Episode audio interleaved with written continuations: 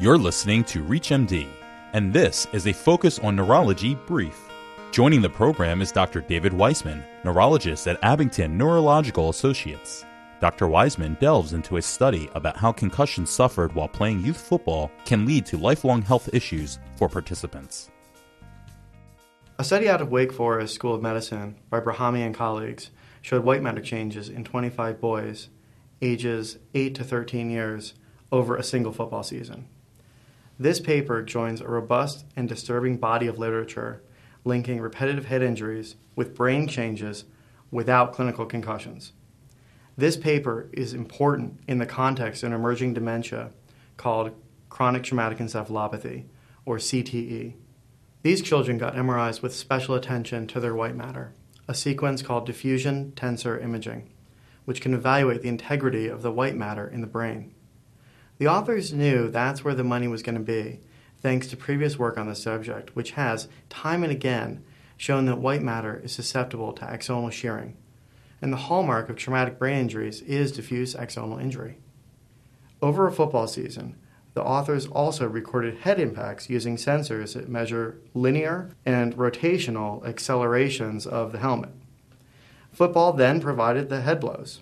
And let's pause for a moment to consider the Wake Forest School of Medicine's IRB.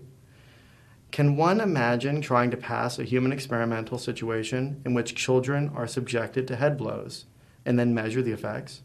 But it's only within the context of a culture that's going to allow these head blows, which were going to come regardless, that the IRB approved it.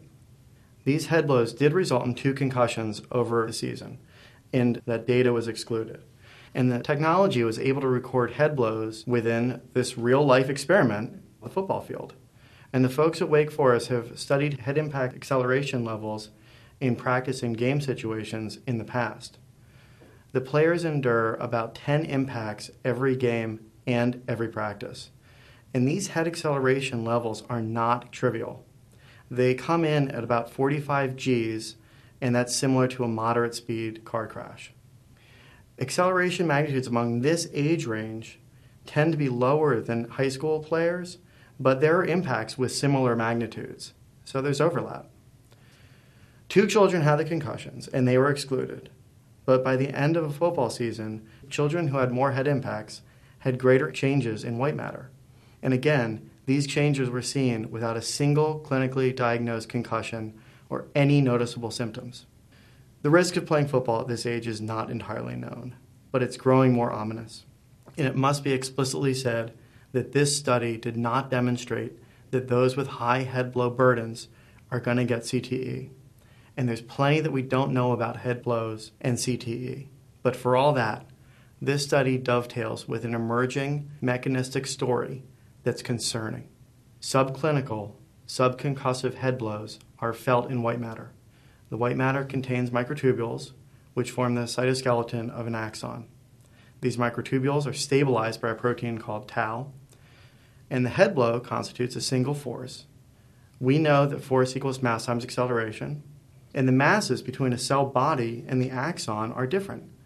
So a single force is applied to different masses, and the accelerations are also different.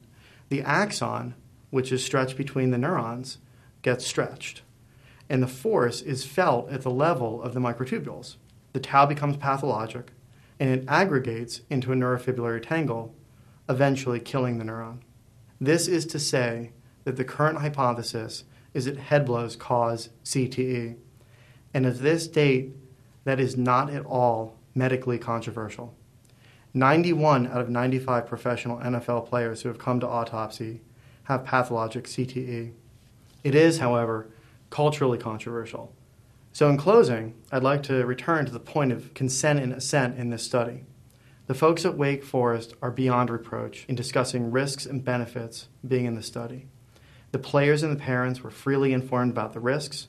The authors obtained consent or assent. They had IRB approval for the trial. But what can we say about 6 million other athletes, some well below consenting capacity, who play football every season? George Orwell said, To see what is in front of one's nose needs a constant struggle. And this experiment, minus the MRI data, is being played out by millions every year, and the tangles are forming. I dare say our culture is not beyond reproach in protecting these children, because once a tangles form, there's no treatment. You've been listening to ReachMD. To access this and other ReachMD briefs, and to download the ReachMD app, visit ReachMD.com, where you can be part of the knowledge. We encourage you to leave comments and share this program with your colleagues. Thank you for listening.